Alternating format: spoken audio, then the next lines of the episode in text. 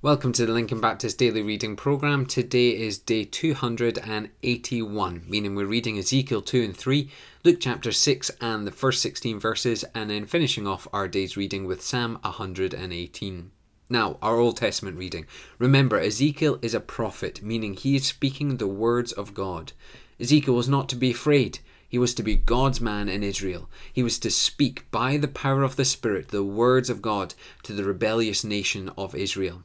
The Lord would give him the words, but he must not stray from the commands of the Lord.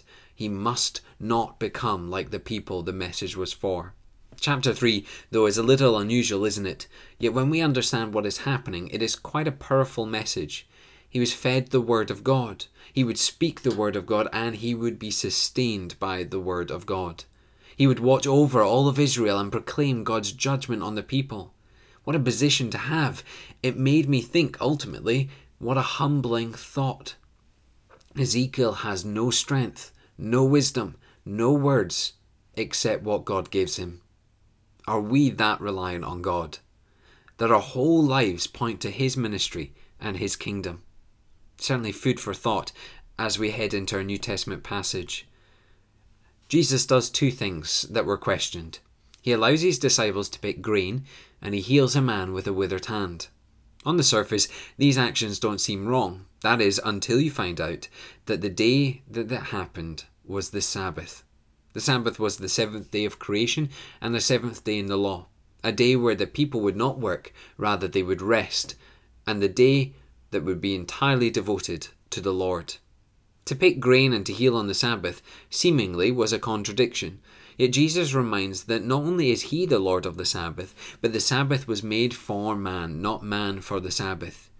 You see, this wasn't about legalistic law keeping, this was about knowing Jesus, the Son of God.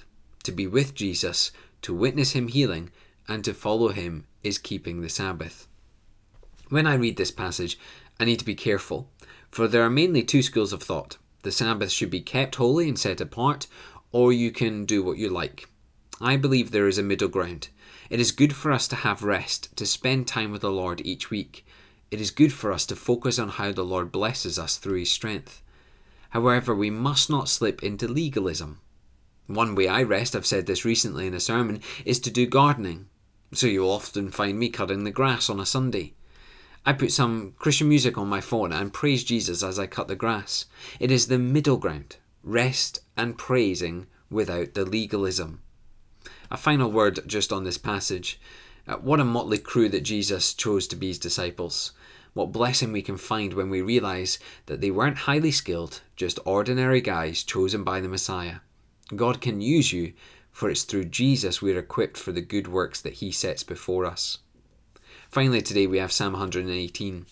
When we last considered a psalm, we looked at Psalm 117, considering how the Lord is faithful Today in Psalm 118, we see that the Lord's love endures forever.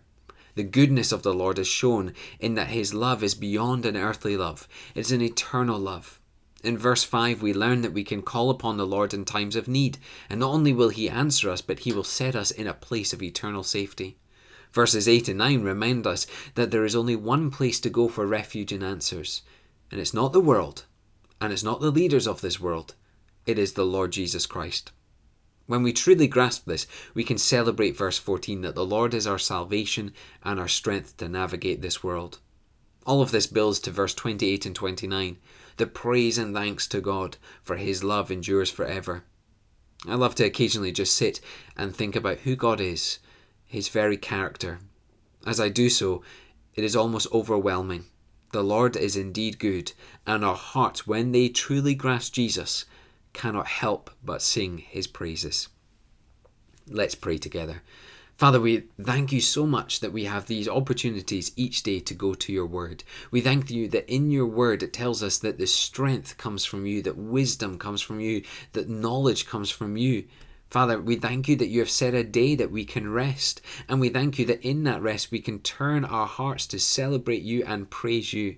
Father, we pray that we would be people that are excited, that are truly joyous, that are grateful when we come into your presence. We pray this in your name. Amen.